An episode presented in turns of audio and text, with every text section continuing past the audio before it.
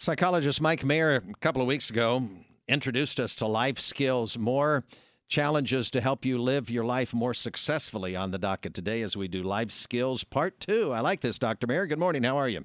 Good morning, David. I'm doing well.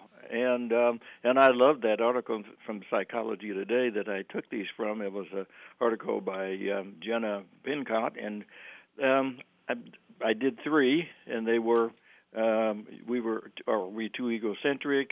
Um, are we too much in our own spotlight? And are we willing to solicit feedback? Today, I got some new ones. Okay. Um, and the first challenge today asked us to be able to reframe and manage disappointment and adversity.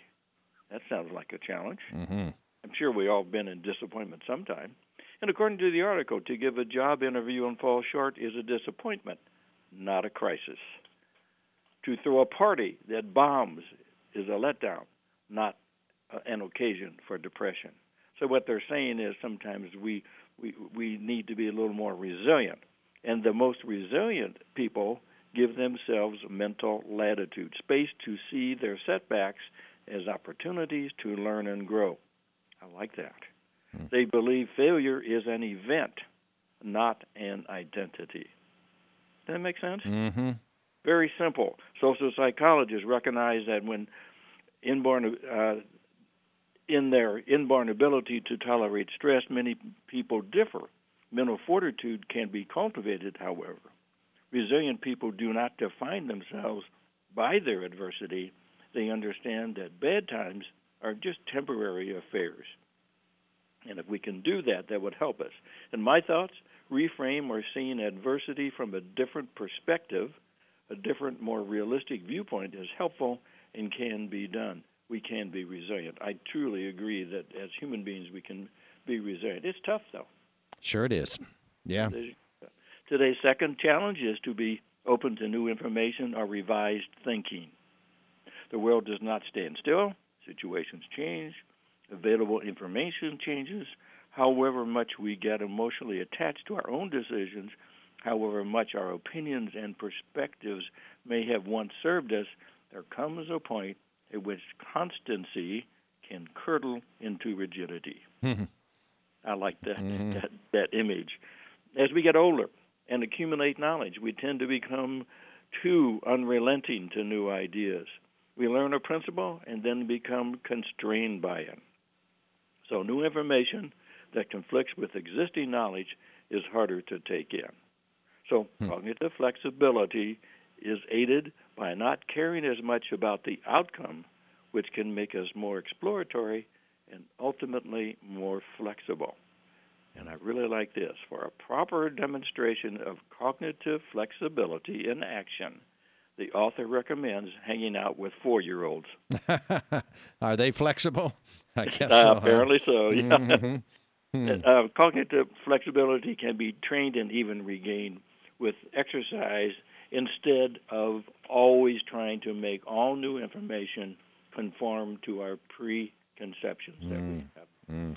And so, in my thinking, flexibility in being uh, uh, willing to consider new ideas and information is a sign of personal strength. Okay. Third challenge mastering a fail safe way to motivate yourself, one that works when interest flags. You know, you know how that goes. You get and you, you Surely not. My, my, interest has never flagged. No. Uh, I I wish they were true for all of us, and I know you're, you're yeah. uh, teasing. Yeah. Remember how Tom Sawyer got his friends to paint his aunt's white fence? Mm-hmm. He made the chore seem like so much fun that they bribed him to let them do it.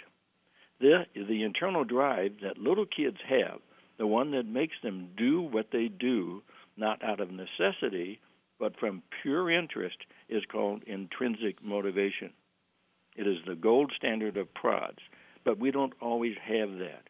But as adults, when our interest and motivational whitewashing fall short, we often struggle to get ourselves to do what we need to do.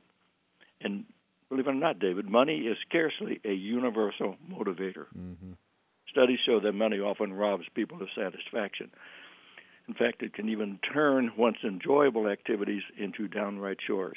So, to cut to the chase, for many, if not most of us, the most useful skill to get the ball rolling is habit. Oh, so okay, and that would be to create a habit or a master a way that you're going to master when you are feel defeated or depressed or down to motivate yourself out of that. Just habit. Yeah. And yeah. for example, you dive into a document not always because it is riveting, Hmm. but but because it's routine.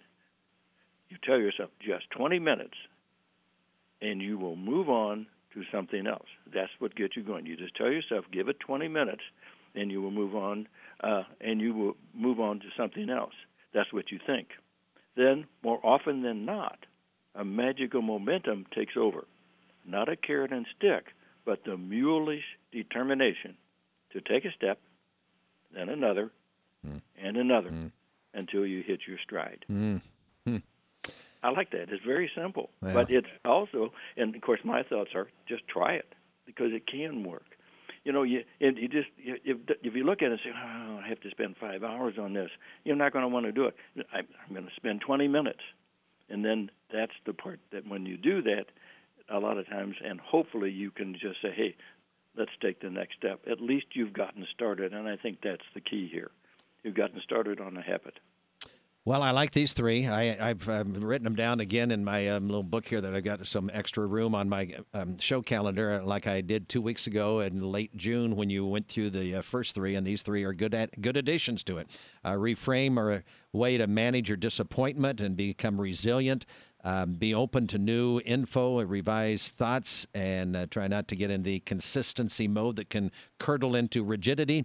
And then master a fail-safe way to self-motivate and uh, start a habit towards taking steps to accomplish those things that you know you need to and want to accomplish. I like those. Yes, and it's a great summary because that's right to the point.